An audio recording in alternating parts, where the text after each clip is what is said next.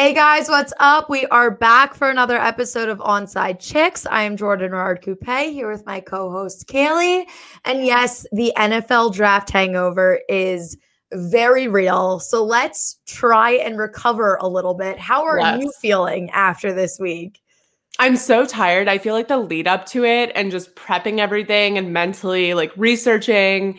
It's not even that I did like any manual labor. I just really was just thinking about it for so long and prepping and getting ready that now I feel like I've slept 10 hours a night all week and I'm still tired. I'm exhausted. And so as much as I love talking about this stuff, I'm like I I can't wait until we actually get into like OTAs, training camp, like we start having new I guess storylines, but then again I know there's going to be like weeks that we have nothing going on in the NFL, so I'm trying to savor all of the draft talk while I can.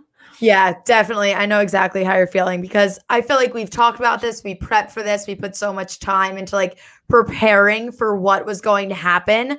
And then it felt like we put all this time going into it and then it was over like in yeah. the blink of an eye. And it was like, I have been prepping for three months for this one weekend and now it's done. And now we can just kind of savor the news kind of predict what's going to happen this season. And now we wait four months for the official kickoff. yeah, it kind of wild. I I feel like that it was so long getting to draft day. Like longer longer than usual. There was a lot of drama in the off season, which we knew was gonna happen. And now like we're past the draft and things are slowing down. And I'm just I don't know. I don't know what I want. Like when it was when all the drama was happening, I'm like, you know what? I'm ready to just like for it to be over, for us to get into camp and like things to calm down. And now that they're calmed down, I'm like, oh, we have to talk about other sports now. So I know. I'm definitely I just want week 1. I want I want all of the live action. I want everything happening. Um but until then, let's yeah. talk a little bit about yes. a lot of so many trades. I remember at one point I was yeah. sitting there and I was like, I'm not, I don't even remember what the original draft order was. It was like every two seconds, people were trading up, trading back. So what do you, what teams do you think won this? I'm gonna my first one. I have two, but the first one is Chicago. I yeah, just think my, mine first. Everything they did, incredible. I think moving up for Justin Fields, obviously the perfect move, exactly what they needed to do. Um, and I don't feel like they gave up too much, right? Like they gave up two first round picks, one in 22, or uh, yeah, 22, a fourth and 22, and then the 164th overall in this year's draft. I, I feel like if he's the guy we think he is, I don't feel like that's a lot, right? Like I, I feel like other than the first round next year, um, that's really not a lot to ask for for Justin Fields. I don't know. What do you think? No, I feel exactly the same way. And especially like you said, if he's going to come out and be their long term guy, that first round next year won't mean as much compared to what they're actually getting long term. Like they've need when's the last time we've had Chicago with this stable franchise quarterback? Like I can't even remember. I feel like I, they tried with Mitch. Now he's in Buffalo. It nothing was sticking. So I'm so happy for Chicago fans. They deserve this. And I really hope we both we know how much we love Justin Fields. So I'm excited for him. I wanted him to be on a team where he could be that guy for them. I was nervous he was going to get stuck in a situation with the 49ers or the Patriots where you didn't really know exactly what direction they were going to go or the Broncos. There's a lot going on. So I'm glad he's in Chicago. Even if he doesn't start week one, I think my prediction by week three or four at the latest, realistically, probably week two, Justin Fields will be their starter, and hopefully he can just take this organization and run with it. Yeah, I was thinking about that because I was. I think we've talked about this. Every ideal situation for a young quarterback coming out of the draft is to sit behind a veteran, learn the ropes, take your time, pull a Patrick Mahomes, right? Like that's yeah. how you get the best out of your rookie quarterbacks. But I can't imagine that's going to be the case in Chicago. Like, no, I, because it's not like like Aaron Rodgers was learning from Brett Favre. Like you, you right. have guys like that. Justin Fields is Andy Dalton, and like nothing against Andy Dalton, but Andy Dalton himself is not a starter franchise guy. Like he's your traditional backup, like someone you turn to in a pinch, like someone you need just to get you a band-aid. Andy Dalton is a band-aid, unfortunately. So that's not someone that he's really gonna I mean, I'm sure he can get like the feel for the league from him, but he's not to learn how to run a team from Andy Dalton. So at that point, and especially with how much the Bears have been strong, it's so fear. I feel like I'm like completely giving the alternate of what I normally go with. I'm so on the page for sit them behind a vet. But for him, I honestly think with the state that this organization it, it is in, it'll be best for him to just get out there. They have weapons. Like they have yeah a pretty solid team around him. So it's not like there's it's not like the Bengals with Joe Burrow. They're not really starting from like nothing. Uh, so I think it would be great. And I hope I really don't think Andy Dalton's gonna last as their starter for more than a couple weeks max. I'm I'm pretty surprised they didn't take down the QB one Twitter post with right? Andy Dalton because I went to find it for work because I felt like it was a cheeky little tweet that everyone was kind of coming back to and throwing up, but I didn't see anyone actually use the actual tweet, right? Like, so I saw them like make comments about it, but I never saw anyone like actually post the tweet. So I was like, I wonder if it's still up. I wonder if I can find it. I go find it. I'm like, that's shocking. Like, just yeah. going into this draft at all, leaving that up is pretty shocking. But but yeah, I feel like it was a great move for them. I'm excited to see what they do for. I'm excited to see what he does. Much, not really the Bears, I don't care, but like definitely, definitely Justin Fields. I just really want him to succeed. But the other big one that they got was Teven Jenkins. Yes. Incredible, right? Like to to come in and get Justin Fields, trade up for him, make that move, and then to the cherry on top of that is Teven Jenkins and really impressive, right? Like he's an NFL ready guy. He's a guy who's going to compete for and probably win that starting spot if we're being honest. Yeah. And he's huge regardless of who's under center, but just thinking if if Justin Fields is the guy that is under center come the start of the season, huge huge yeah. move for them. You know, I think the way they handled this, and they were aggressive moves. And you can argue, yeah. I've seen some people give the argument they gave up too much. I really don't think they did because when you look at it, they made long term investments to this organization. And really, you gave up one first round and a couple late rounds, one this year and one, what did you say, in the fourth next year? I think so. They gave a yeah, so a four a first round next year, a fourth round mm-hmm. next year. I think another first round later and then uh the 164th pick overall. So a later round pick. to me that doesn't the it's not like they traded up for guys that are like wish like I really believe yeah. these are pieces that will benefit this team and carry this team moving forward. So the Bears nailed it. And it was like they got all excited, traded up for and it's good thing they did because the Vikings came out and said yeah. if Justin Fields fell to them at 14, which I 100% believe he would have yeah. looking at the draft order, the Vikings were 100% prepared to take him. So the Bears handled this beautifully. I think they did everything right. 10 out of 10. I was like so stoked for them. Yeah, I, I, I love it. And then they went in, they got a running back, which is exactly what they need for depth mm-hmm. behind David Montgomery. They went in and got more depth pieces on defense, which is obviously really ideal for them. So I think they killed it. I it's it's what Chicago fans deserve. Honestly, we've seen them struggle for far too long. So I'm happy that they get to at least get excited about their draft and then we'll see what happens during the season. But did you have another team that tops your list for best drafts? Another team that, and this is a team that really surprised me the Lions. Okay. Love them. Yes. Love them. I, like I was so not expect they were brilliant and they focused so much on their defense and yet they still got a couple they got a wide receiver in the 4th round. They took a running back with their last pick in round 7. Um but when Sewell falls to you at seventh over. Like you have to take him. Like, and they could have gone a couple different directions there, but I think that was best case scenario for them. You just brought Goff in. Now you have someone there that is going to protect him, build your line around him. I, I like loved everything about this draft. Levi, I'm gonna butcher the last name. It's tough. Levi O. That's just what yeah. I've been referring to him as. But yeah. this was someone that I had going late on in the first round. And so for them to get him not late in the second round. I think he was ninth overall in the second round, but still to be smart enough to take him there, I just thought they handled it like perfectly.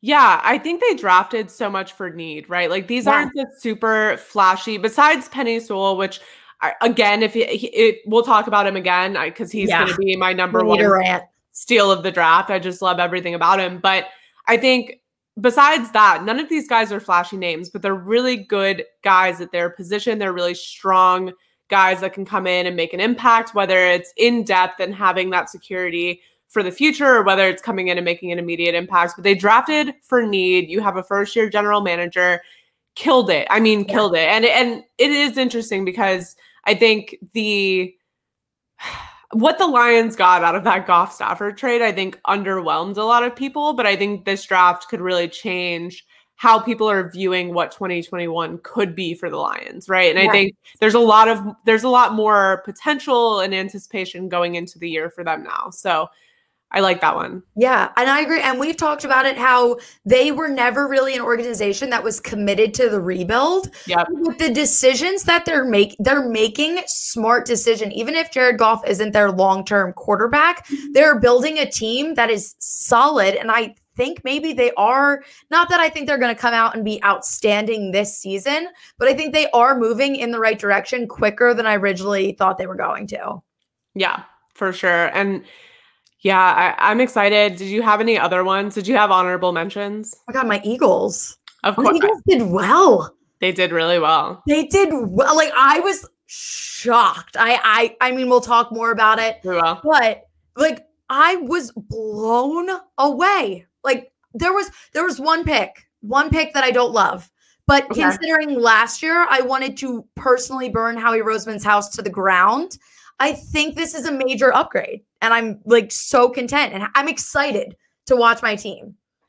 That's exciting. I think it's it's good because I think we're both in that spot and yeah. we both have teams that previously we haven't been that excited to watch. So I'm happy for us. I I think my only other honorable mention was the Steelers. Um really liked what they did. Surprising again because their offseason moves weren't that impressive to me, but I think I just love Najee Harris. I think he's a quality human being. Yes. Um, he's exactly what they needed too. Exactly. He's a gem. He's a gem. It's he fills a need, especially after losing James Conner. He's going to be an immediate impact kind of guy. They also drafted for guys that are going to come in and be impact players this year, which I think is a really good sign that once this year comes and goes, it'll be the end of the Roethlisberger era, which I think most people are assuming anyways. But I think this is a really good sign that you know, they're going to hedge their bets while they have everyone still there and then worry about the future a little bit later, which I'm fine with. I think, you know, if that's if if you have a ready team, which,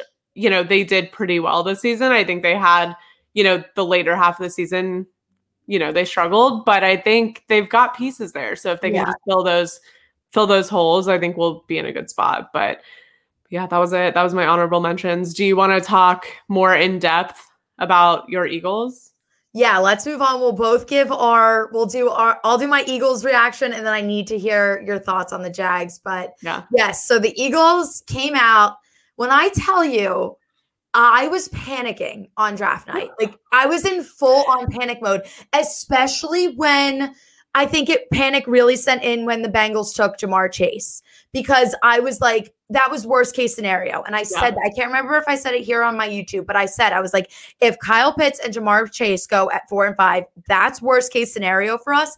Because in my mind, I was thinking the quarterbacks would go early on, they would push the rest of the offensive talent back and then it would sit us in a great and not even offensive talent push the cornerbacks back as well like uh, so i was like there's going to be options for us at 12 and then all of a sudden Kyle Pitts is off the board. Ja'Marr Chase is off the board. Waddle's off the board. Both cornerbacks are off the board. And I'm sitting there knowing that the Giants are in front of me and I'm panicking. And I was like, my mind immediately went to, oh my God, Howie isn't going to know what to do and he's going to take a quarterback. Like that is literally where I was going because the night before the draft, they were trying to trade up to get Fields. So they their mind was there. So I am my heart's racing. I'm like a nervous wreck. I have like this um montage of uh Snapchat memories saved of me being like on this roller coaster of emotions. And then we made a deal with the devil traded up with the Cowboys, which was best case scenario for them because they were going to take Micah Parsons at 10 anyway. So now they got the same guy they were going to take. and they get an extra third round pick. And we actually handled the draft correctly. And we got DeVonta Smith in at 10. And I was the happiest person ever because that was really all I wanted once I knew Pitts wasn't going to fall. But so this was best case scenario. Day two, I really wanted Asante Samuel Jr. just yeah. because I really wanted a cornerback there. So I was a little upset. Not that I was ever mad about the pick, but the more I think about it now, I honestly really like that we took Landon Dickerson in our second round because this is guy realistically we're in Jason Kelce's last year because there was thoughts that he could even retire this year, but he came back and he said he's going to play again. I think this is going to be the end after this season.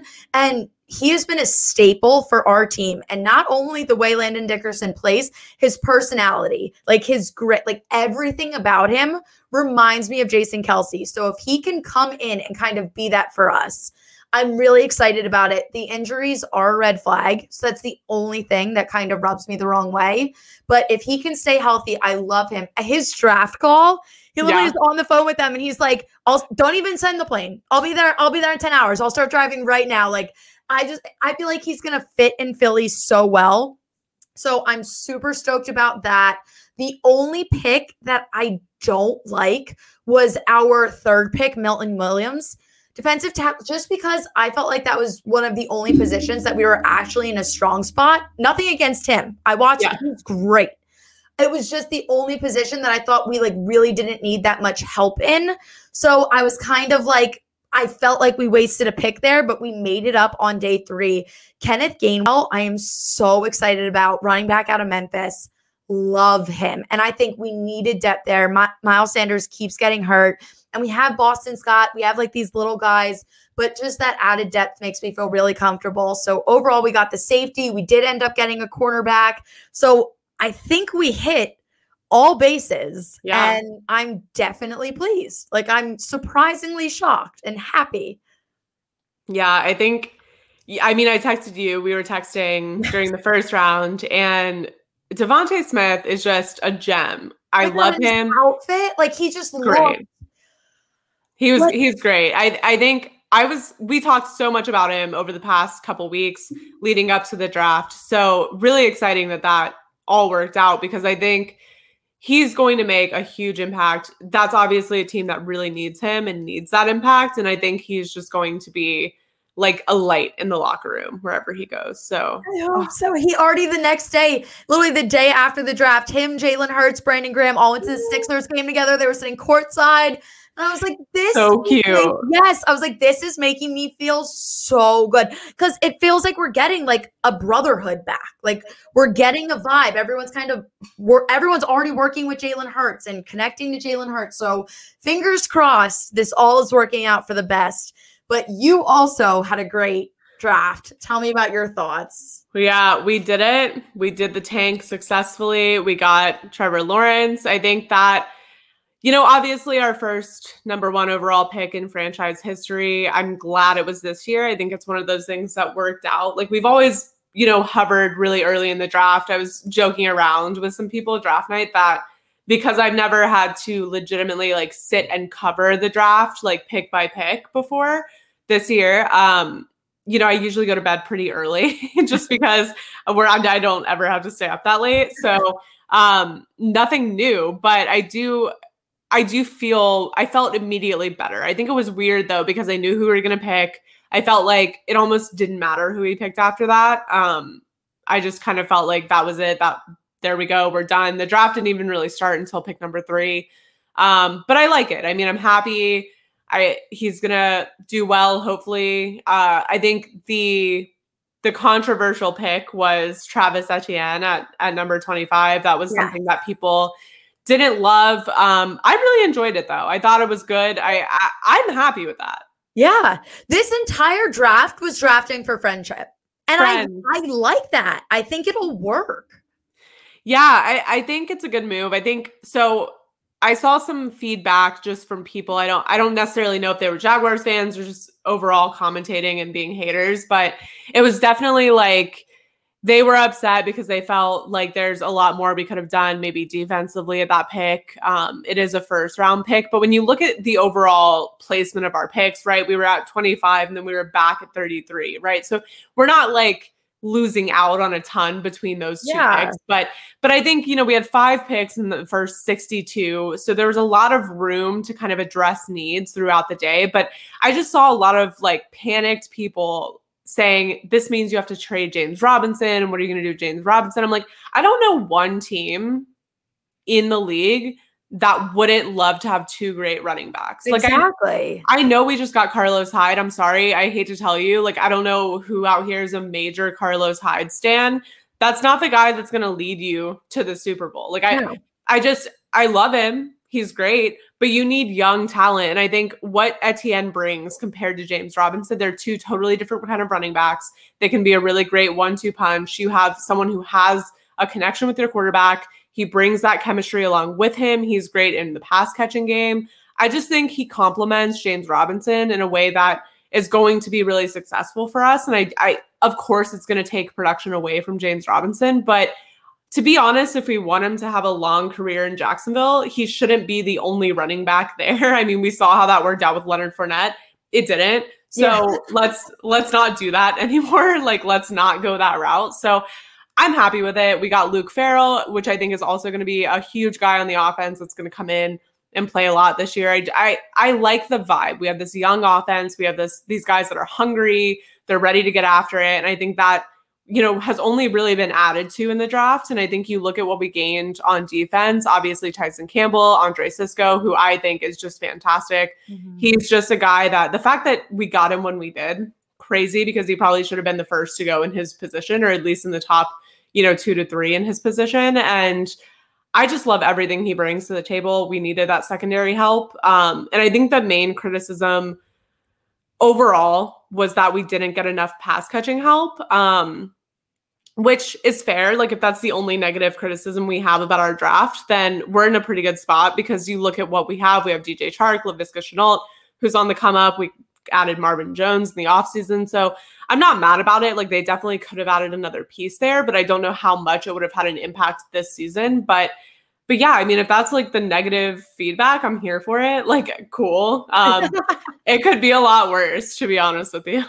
no, 100%. I, and like you said, I like the Travis Etienne take. I because we see what it's like. You see Joe Burrow and now Ja'Marr Chase are back together. Tua and Jaylen Waddle. Um, we drafted uh, DeVonta Smith and Landon Dickerson, who are both at Bama together. I know uh, DeVonta Smith and Jalen Hurts know each other from Bama. Like this was completely that draft for like camaraderie, and now you're seeing like if you they have this connection things like that and we've talked about it not related to the draft just talk yeah. about like when the team has that connection that's when you execute the best just because you trust each other. You can kind of read each other's minds, like you know what they're going to do before they actually do it. So it sounds cheesy, like just drafting for friendship, but things like that will sometimes take you to the next level if you execute it correctly, if you both have the talent, which I think they do. And like you said, it will take away from James Robinson a little bit, but overall, you can't just rely on one guy. You need you to have you need options. And like you said, they run, they play different. They run like this could be great for your offense. The only thing that did surprise me was Urban Meyer usually says he likes to build teams around the D line. So I was convinced that's the direction they were going to go. And not that it's a bad thing they didn't. It just shocked me. But yeah. I like it. I like all, pretty much all the moves you made. Yeah, and and to be fair, like I think we have strong guys on that defensive line. Like we have those. That's really where our veterans are, right? Like when you look at our our roster, and it's crazy to say veterans and look at those guys because they're still so young. But when you look at the turnover that has occurred between 2018 and now, there's, I mean, most of our roster is turnover, right? Like Tom Coughlin pushed a bunch of guys out things changed dramatically. No one wanted to be in Jacksonville. So now we're rebuilding that, rebuilding the culture, the reputation. And those guys on the defensive line are really the guys that have been here. Like they've been here, They know the system. They have really helped establish an identity on defense that I think really helped not only the line last year, but especially our secondary, which is really young, right? Like you had a bunch of young guys out there. They started off shaky. And to be fair, there's still guys like Tre Herndon that could use a little more polishing, but I think they all helped each other to get that identity together and really build one unit when it came to defense. So I, I think we're in a good spot. Like again, no expectations that we're gonna go and run away with anything this year. But I think um just as in in as far as rebuilding goes, this is probably as efficient as you could ask for, right? Like you you come into 2018, you don't perform how you want to how you want to perform, you have people leaving. So between 2019 and 2020, you've basically torn everything down. You've kept who you want to keep. You've got a new coaching staff, a new front office. You have secured a first round, the number one overall pick, and the best mm-hmm. quarterback prospect in a decade. Like it's the most efficient rebuild you could ask for. So we'll see what happens in a couple years, but I think it'll just be fun to watch this year, which is more than we can usually ask yeah. for. now, I did see people arguing on Twitter over whether or not Trevor Lawrence would even start week one. Are you listening to that argument at all? Like, how who else, who else is gonna start? Gardner Minshew? Like this, but yeah, and that's like my question is because they've been so up in the air about Gardner Minshew. Obviously, like we had Mike Glennon before. I don't even know if that's still a thing. I have no idea. I know we brought in like a backup in the offseason. I am not my finger is not on the pulse and what's going on in the quarterback room because to to talk about anyone else starting week one is wild. So why Like no one in that quarterback room is more NFL ready than Trevor Lawrence, and he hasn't even played in an NFL game yet. So like just let that sink in because Gardner Minshew love him to death, but if you're not going to commit to him, I don't think it's worth even going down that route. Like I do want him to be successful, and I think he can be, but I think you've already decided he's not the quarterback of the future. Like you made that choice way more than he made that choice. So I think at this point you kind of have to cut your losses and really kind of dive in feet first into this rebuild and into the quarterback that you really, I mean, went all out to get, right? Like, to be fair, like people might not think losing is hard, but losing that many games strategically is tough because you have a fan base to answer to, you have players in the locker room to answer to. Players don't tank games. Coaching staffs and front offices might. Players do not tank games. So, like, that's a lot of pressure to put on yourself to secure Trevor Lawrence. So if you're not going to play Trevor Lawrence, I'm not really sure what the whole point of all of this was. No, I agree 100%. And you can make the argument. We we make the argument all the time. It's better for rookie QBs to sit behind a vet. Gardner Minshew isn't even a vet. Like right. Gardner Minshew is still so new himself. He still is making mistakes and he still has a lot to learn. And if we're being quite honest, and we love Gardner Minshew. We I love him. Gardner Minshew. I want Gardner Minshew to go on a team that is going to utilize him and get as much out of him as they can. Trevor Lawrence isn't going to learn anything from him. If anything, Trevor Lawrence might teach him some things. He plays very mature. Very, yeah. So I don't understand that. Every time I see it, I just scroll by it. I don't understand the argument. Look, Jag's Twitter is like one of the most it's it's one it's like the greatest place on earth and also the worst place on earth at the same time because there's just so much negativity but we have a great sense of humor. So it's like you've got the humor paired in with just like overreactions constantly. And i don't want to say overreactions because we've been bad and like we haven't we don't have anything to show for the years that we were good. But at the end of the day like let's just we don't even know. Like they've been they've been on this team for a week right? Like they haven't even signed contracts. Let's just take a breath, deep take breath. a step back. Like, let's just wait and see. But I can't imagine that they go with anyone else. Oh my god, we one. do we do have to talk about this for a hot sec though. Him and his now wife stepping off of oh, plane in Jacksonville. My jaw was on the floor. I'm pretty sure it was your story. You said president and first lady, and it's the most yeah. accurate. Their suits were incredible. She looked like beyond gorgeous and he was so put together. I loved it. It made me so excited just for you. It is so oh my gosh, just the suits, the tennis shoes, like the whole vibe. They, they are goals. Like, they goals. are really goals. They were a unit. And this is what I keep trying to explain to my boyfriend is you have to be a unit Like this is why coordinating outfits is so important when you go anywhere in public because they come off like when you see them get off that plane, you're like, I'm not messing with them. Like they are a team that's them two against the whole world, their goals, like they're building an empire together. And he just doesn't get that. I'm like, we have to wear the same shade of burgundy because like that's the reason. That's the reason. Like we want to exude that kind of presence when we get out of the car. He just doesn't get it. So we're no. I think it's it. totally fair. He'll get there. He'll get there. We'll make sure yeah. he gets there. Yeah. All right. So now we both got our rant out. We, we, we can both it. breathe now. We made it through. We made the right choices. There were some steals throughout the draft. There were a lot. Who do you think? I know who my favorite was, and I know you already kind of mentioned it, but go into who you think your biggest steal of this draft was. I think the big, the biggest steal, the biggest at all, has to be Penei mm-hmm. Sewell. I just think to let to get him outside of the top five, and whoever got him, it was going to be a steal because he's a generational player. Every single team in this league could have used him. At at any point, right? Like if you are that number one spot in any other year besides this year, you probably take him. So I I just it's wild to me. I, I get it. Like I love drafting for friendship. Like we said, it's very cute. The connection's important, chemistry is important, but I'm not sure how chemistry is going to work when your quarterback can't stand up in the pocket. Exactly. So I'm a little concerned for what they're going to do. I'm a little disappointed. I know we talked about it last week and we were both kind of like, there's no way they take Ja'Marr Chase, right? I and was shocked. Nothing against Ja'Marr Chase. Great player, great guy. Nothing, nothing to do with him. But based on needs alone. And I don't think Joe Burrow is a quarterback that's sitting there like you have to draft Ja'Marr Chase. Like that's my friend. That's my I don't think he's that guy. I think he's a very team focused guy. So this I do believe was a front office war room draft decision, but wow.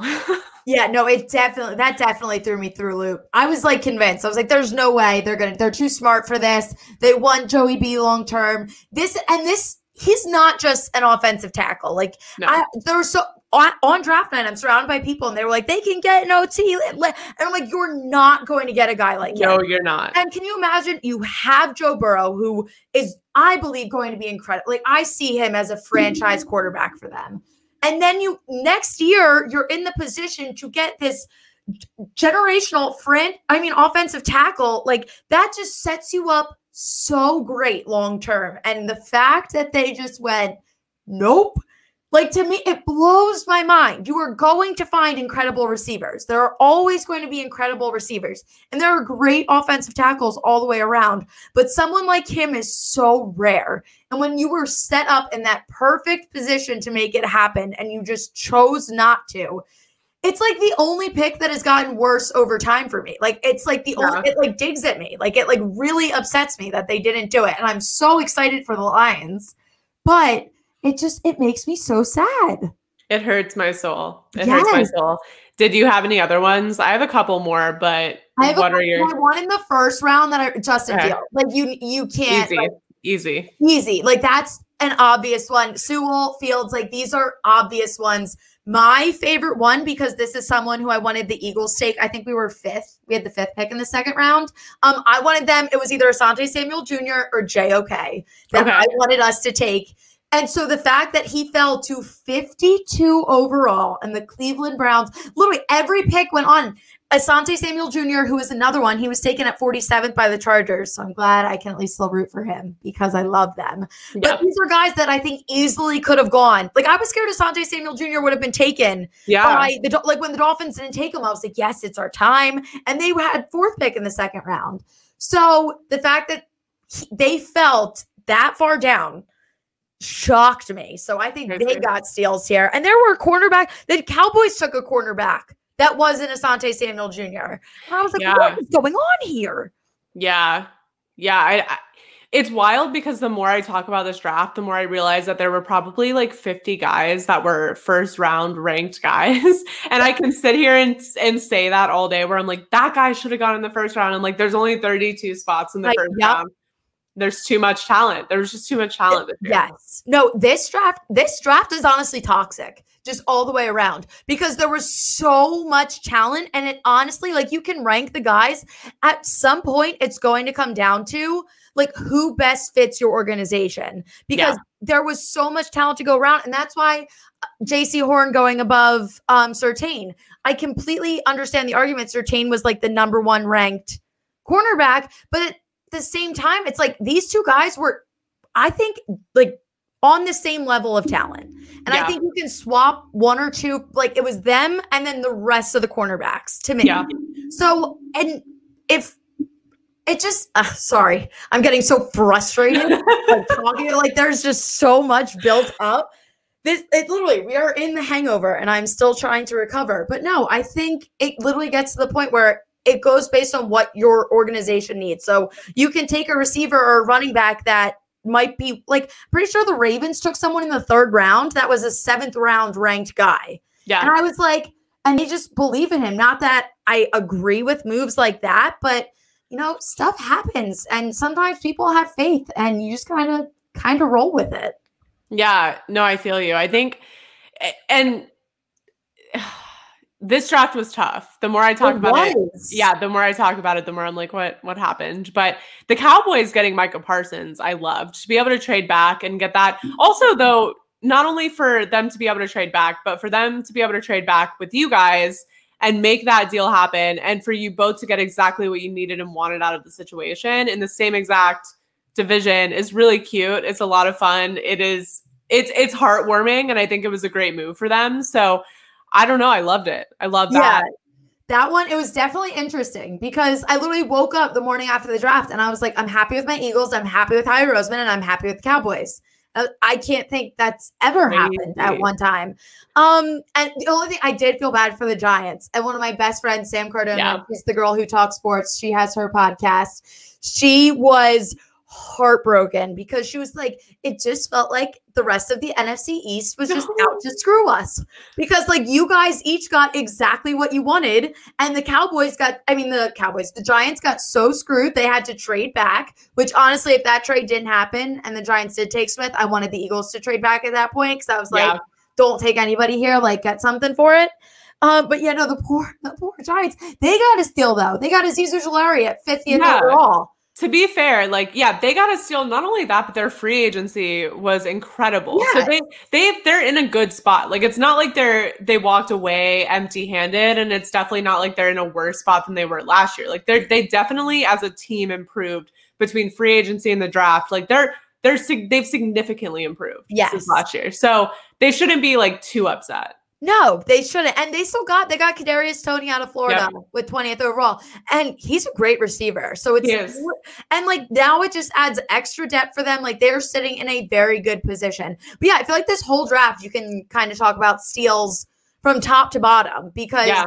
there was so much talent to go around and people were just taking what they thought was best and letting some people that might have been ranked as better talents fall. And I think people had pe- like their own picks in mind. So even if other guys were on the board, they weren't really looking at it. They were just going with kind of what they were thinking, especially on days two and three. Um, but yeah, no, it was definitely a roller coaster. Yeah. Guys flew off the board in the second round oh, the so third fast. round. It, it went way, it went fast. And I think you're right. Like, I think they came in with their draft board and they weren't adjusting to what was happening, which is totally fine because if you've done your research on these guys, you know these are the guys you want. Mm-hmm. And they really have like an if this, then that kind of equation formula going on inside of their head. But yeah, I, another one, Elijah Moore. That was a yes. big one for me. I, number 34 overall to the Jets. I just I think that's a really great like to pick him up along with Zach Wilson, Elijah Vera-Tucker. Like you've put your offense, and I was thinking about it because I read a stat saying that their passing EPA has been negative for a decade, right? I think there was like maybe one season that they had a positive passing EPA in in the past decade. Okay, so you add you add Zach Wilson, Elijah Vera-Tucker, or uh, yeah, Elijah Vera-Tucker, and then Elijah Moore. What? Like, yeah. talk about like drafting for needs and adjustments. Huge. Like, it, insane. That that was when I was surprised by because I really like him. The, he's another guy that I can sit here all day and be like, he should have gone in the first round, but he's just a gritty guy. Like he's athletic, he plays physically. He he has he had like a 97% catch rate past the line of scrimmage. I was like, how? How is this a second round pick? The fact that the Packers did not take him at 29th overall. I will I will never get. I'm sitting there and I was like, "You just kissed Aaron Rodgers goodbye, honeys. We, like, you know what you just did? Like, do you know you just dug your own grave here? Can do you we want to transition? Aaron Rodgers? Yeah, let's yeah, transition. Let's transition because this, this is a perfect segue. How did the veteran QBs fare? Well, I can tell you right now, Aaron Rodgers is pissed. That was ridiculous. They Hmm. Hmm. Number one, let's just let's talk about the whole drama on draft day because yes. look, I like Aaron Rodgers, but a little selfish to really make it about himself on draft day. I was like, hey, these guys' dreams are coming true tonight, and you made it about yourself. But you are stealing all of the thunder. Whatever. Like that's anything less from him, though. That's like such an Aaron Rodgers move. Such an Aaron Rodgers yeah. move. So that was kind of strange. I think in his complaints, he's obviously upset with the fact that they drafted Jordan Love last year, the fact that they didn't draft wide receivers last year when there was a ton of wide receiving talent. They're just, uh, he's upset overall, right? Like he is probably not going to show up to camp if he's even there past June 1st. He's, there's a lot going on. And the fact that they just didn't help him out at all. And I think it's interesting because he brought up in his complaints, I think something about the situation and how it parallels with Tom Brady and Tampa Bay. And when you look at what they did with Kyle Trask, you look at everything that went down in Tampa Bay where they're like, we talked to Tom Brady and like Tom Brady gets to decide this and he's in this conversation and he is a big part of like our strategy and what we're doing in the front office. And then you look at Green Bay and not only are they not including Aaron Rodgers in those those conversations. He had no idea they were going to draft Jordan Love. Had no idea you're bringing in this quarterback to light a fire under his ass. Then you come into this draft saying you're not going to trade him, and then you do nothing for him. Yeah.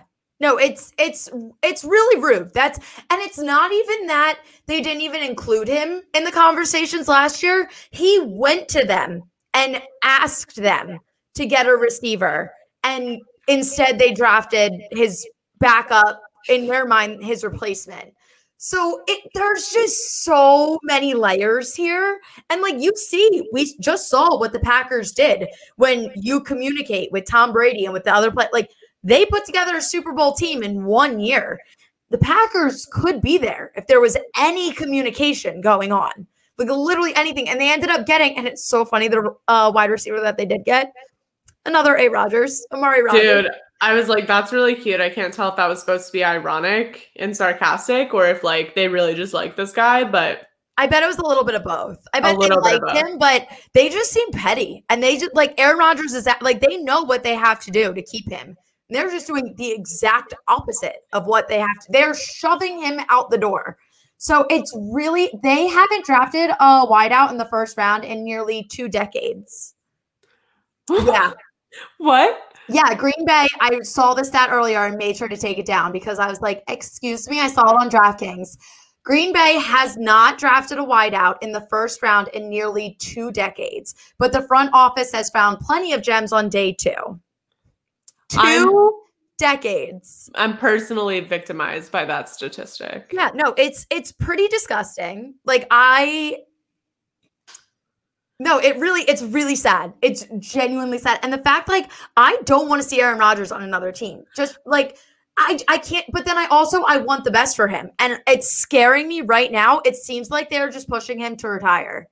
It's wild too, because you think, like, you look at all these teams that are right there and you look at what they don't have and how far they made it and how the potential's there, right? Like they could make a Super Bowl run with Aaron Rodgers. Like he had an MVP year last year. Yes. Like, are we forgetting that? Like the it's only not- reason they lost the NFC Championship game was because of coaching.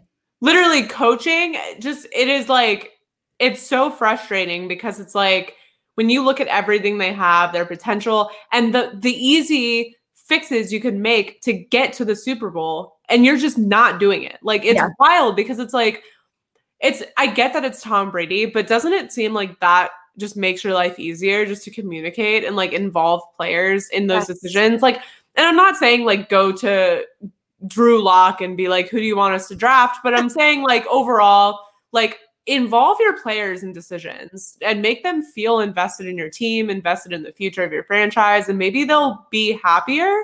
Yes. Question no, mark. Like it's it's so plainly obvious, especially when you have Aaron Rodgers. I'm if Aaron Rodgers leaves Green Bay, I think this team collapses because you really they don't have any depth. Like Aaron Rodgers is bringing the best out of these guys because he's Aaron Rodgers and obviously you have Davante Adams, but other than that, these are guys that would never be household name guys. And we know them because Aaron Rodgers is making them better and because he is able to find them and work with them. You throw Jordan Love out there, you are as good as Jordan Love could be. You are just not going to get that same response. It's not going to be the same. So they're really just shooting themselves in the foot here. And it would have been so easy don't take a quarterback in the first round last year. And now that you did and you get to this point, you do whatever you have to do, even if you bite the bullet a little bit and you make moves you don't want to make, you do whatever it takes to please Aaron Rodgers in this draft and yeah. not draft a cornerback and not even the best cornerback available. With your like your it makes no sense to me. A wild thing. Like uh yeah. I I, I struggle with this, but let's talk about another disgruntled quarterback from the offseason, Russell Wilson. Yeah. Wow. Because another guy who literally said, like, here's what I want. And it's totally reasonable, right? Like, I want better protection. I want to be able to not get hit so much. And they're like, nope. They gave him, they should have, they gave him a wide receiver. Like, yeah. They, yeah. Does he need a receiver? No. I mean, no. They, depth, I get it. It's always good, but he has what that's not their issue. Their issue is he doesn't have time to get the ball to the weapons he already has, sir. Like it's also not even a secret. Like he told you exactly what he needed yes. to make this team successful. And it frustrates me a lot, and I'm gonna keep saying it. The fact that they ended last season and when asked about their like disappointing result of their season. The fact that Pete Carroll said, we need to run the ball more, that's not the answer. Like, yeah. to, to use last season as an excuse to not let Russell Wilson throw the ball, have a dynamic passing game, and really be who the cor- kind of quarterback that he wants to be is ridiculous, right? Yeah. Like, he played out of his mind for most of that season. You had MVP in the bag first half of that season. 100%. Like but there's the only bag. so much you can do when your defense is really weak and your offensive line is really weak. So it wild. Like they only had three picks, to be fair. So they had a second round, a fourth round, and a sixth round. So they drafted a wide receiver, a cornerback, and then an offensive tackle. But the issue is like knowing what you need to do to keep Russell Wilson there why wouldn't you give up something? Like, why wouldn't you trade up? Like, why wouldn't you try to make some effort to get another pick in this draft? Why wouldn't you do something? Right. And like in the second round, you're still going to get a top offensive lineman, right? Like, you're not going to get a scrub. Like, not that anyone in this draft is a scrub, but like, you're still looking at top level talent in the second Absolutely. round. So the fact that like they went wide receiver there was mind blowing. Yeah. No, it was. I wish uh i just like i want to slap them in the face right now and just be like what are like they are ruining their relationships with, with their franchise quarterbacks and do they not realize what they would be without these guys and like you said they're not asking for a much for much and i can't even imagine especially Russell Wilson. Aaron Rodgers might have a little bit of an attitude to him because that's just how he is. Yeah. But Russell Wilson, I bet he was so polite. And he was like, listen, like, this is what I want. Peace, love, happiness. Like, like oh, yeah. like I imagine him being so polite, and now they're it just seems like they're walking all over him. And like when he put out his list of teams he wanted to go to, they were teams that would have protected him. The Raiders, especially. Yeah. That that O line was fantastic last year. I remember there was one picture was literally Derek Carr dropped back and it was a shield yeah. around him. And it was like, this is why Russell Wilson this is why they're on his list. So, and I get it. Like you said, they only had the three picks, but then make the most of the three picks you have. Yeah. Yeah. It's it, be that hard. It really shouldn't. And that's the thing is like I get that if you are in a situation, maybe like Pittsburgh, maybe where these guys are closer to the end of their career, right? Like maybe that makes sense. Maybe you don't go out of your way and draft up and trade things away to get those kind of players, but they're not at the end of their careers. Like Aaron Rodgers has a lot left in the tank. Russell yes. Wilson has a lot left in the tank. So you would think like as as close as these teams are to being legitimately good that they would put in the effort to reinforce those areas to keep their star quarterbacks there. But and like like you said, I, I think Russell Wilson, people who are more familiar with the team and their like communication and his kind of personality have straight up said like he wouldn't be saying it publicly if he hadn't brought it up multiple times internally, right? Like exactly. he's not that kind of guy. So like he must have brought it up. It must have just gotten like swept under the rug or like pushed off to the side. That's why it's coming up publicly. I just don't see him as a guy who's going to like first thing go and be like, here's teams I want to go to. And the team's going to be like surprised, right? Like exactly. I think it definitely came up before. Yeah. And Aaron Rodgers, you can argue that he's at the end of his career, but that would be because he wants his career to end.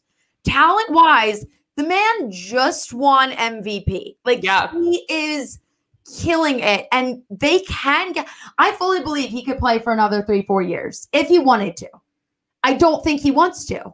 But I don't think he wants to. Unless he maybe goes to a team and he falls back in love with it. But uh, did you see what Brett Favre? Brett Favre came out today and said after his conversations with Aaron Rodgers, he can't see him like saying, "All right, let's forget about what happened and move on." Like he, Brett Favre is saying he believes Aaron Rodgers is done with Green Bay. So it's definitely going to be a roller coaster. But there's another one that we wanted to talk about, and this guy. Yeah. I wouldn't say he's a vet yet, but he's Not definitely yeah. moving closer and definitely still getting more into a groove and figuring himself out. Lamar Jackson on the Baltimore Ravens.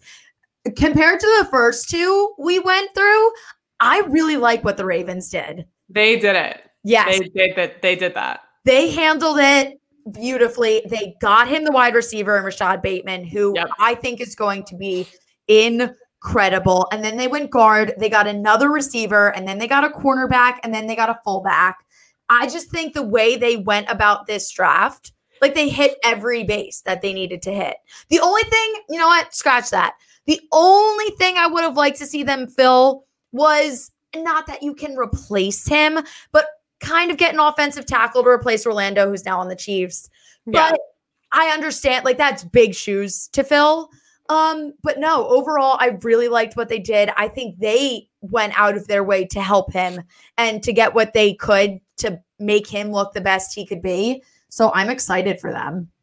No doubt. I think, like you said, this the situations are night and day, right? Like yes. this is a guy, and I think there's a lot of people who've made the argument of moving on from Lamar Jackson or not thinking that he's capable of being the franchise guy there. There's a lot of doubt. I don't want to hear it. I don't want to hear it either. I love him. And Me I too. think there's a lot of doubt around his position there long term and whether he's a franchise guy. But the Ravens made that statement saying he is our guy. And, and they did that through their draft picks, right? Like these, every single pick they made was very strategic, very laid out in a way that benefits him the absolute most that it possibly can. It's a, it's going to be a roster of really good young talent, not just the guys that they're bringing back, but the guys they added in the draft.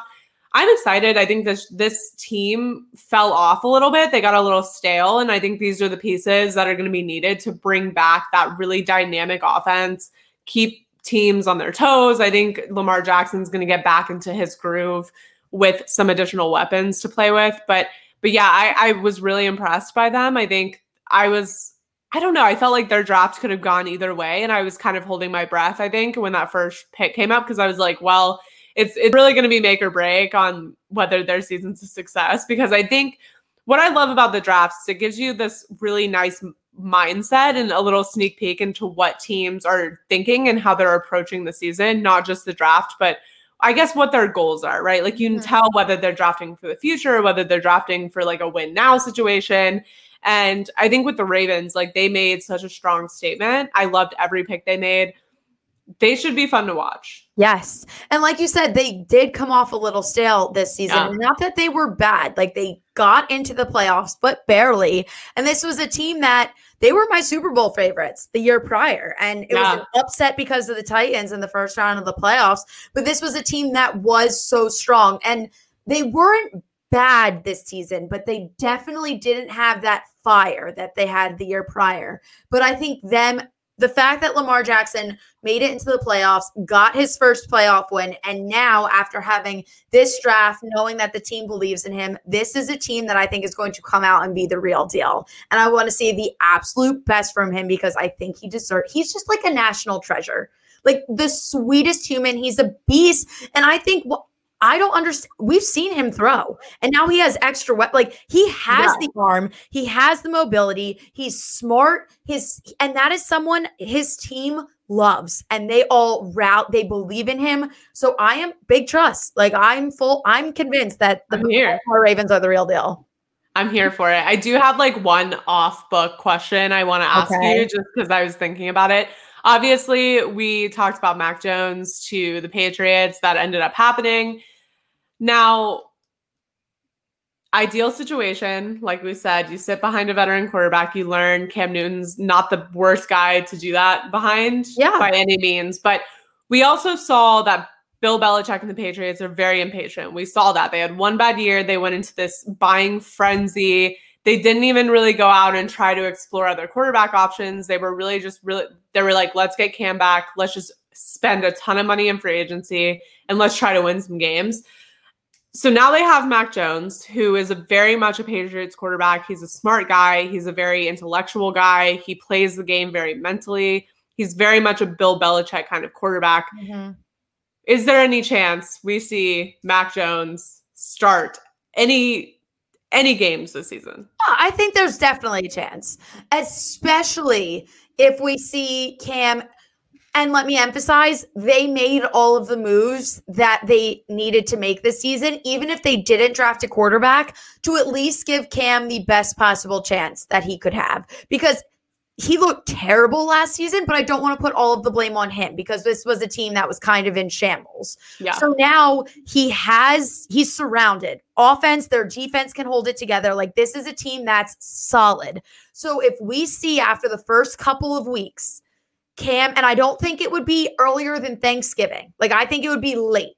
That's but fair. if we see Cam continue to struggle and continue to make the same mistakes, I would not be surprised if Mac Jones comes out and starts a game towards the end of the season. But I definitely think it wouldn't be completely out of the question. Yeah, I, I'm leaning toward it happening just because I can't I just feel like they're so impatient. They're so they tasted mediocrity one time and they're like freaking out now. So I, I can't imagine that if anything goes outside of perfect, I think they're going to be exploring that option. And so. especially now that they know, like it's in the back of Belichick's mind. Like he knows he has this guy. And we saw what happened the last time they had a guy on this roster with yeah. a three letter first name and a five letter. Like he came in and he's ready. And he whispered, Do you see on draft day? He whispered to Roger Goodell, and he's like, This is this is what I wanted to go to. Don't tell anybody. And then he announces this is the best organization. Like, so, so I bet they're just going to absolutely fall in love with him. But yeah, no, I would not rule it out as we yeah. see to see Mac Jones start. Now, here's one more off book question for you. What quarterback?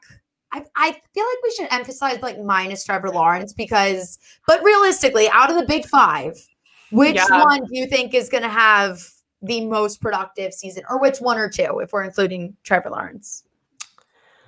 Because I think it's obvious he's gonna.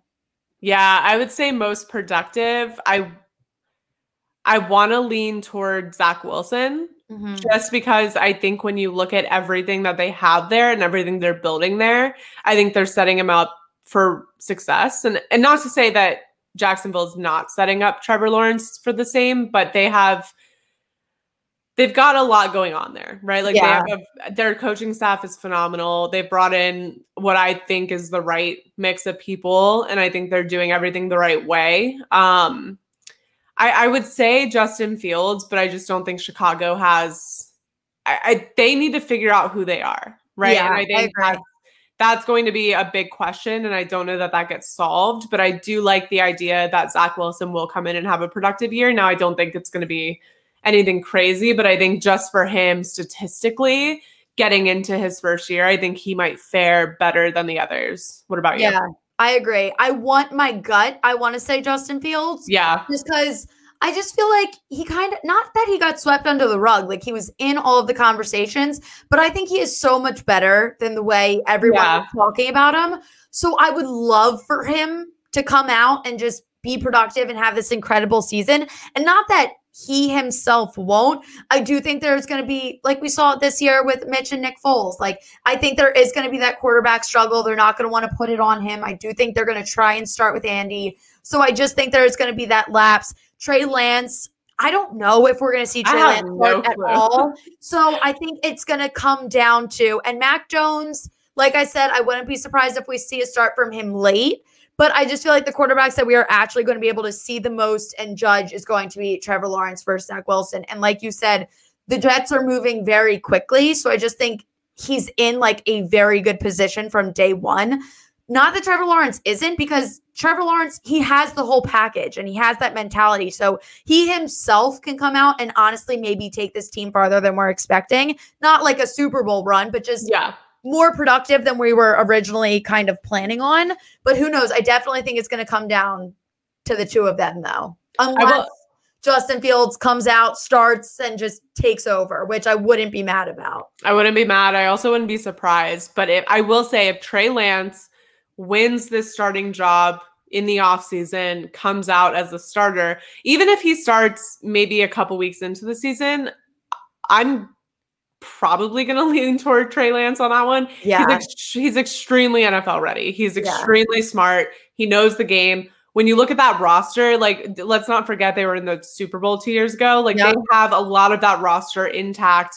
They're maintaining that. So I think that's the whole kind of thought behind that is really just saying, you know, we want to get back to the Super Bowl and yeah. we're going to do whatever we have to do to do that. And I think on the outside, that looks like Jimmy Garoppolo and that looks like coming in and just reinforcing maybe any holes that you're missing from last year. But we don't know. Trey Lance yeah. could win that job. And if he wins that job, he's in a very good position. We also have an imposter in the comments, but.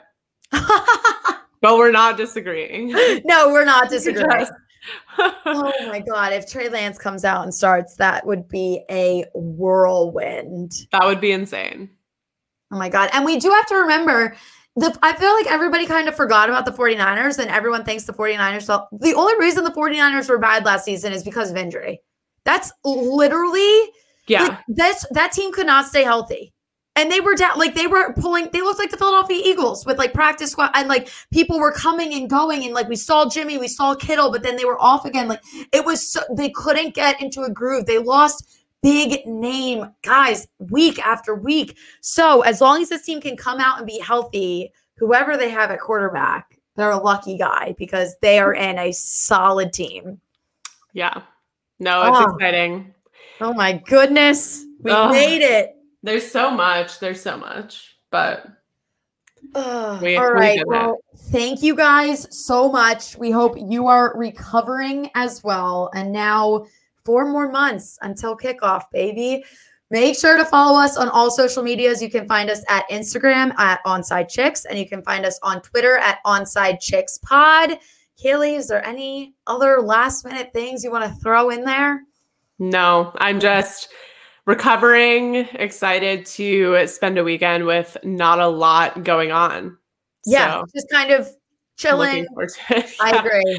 Yeah. Awesome. All right. You guys enjoy the rest of your night. Enjoy the rest of your week. Bye. Bye.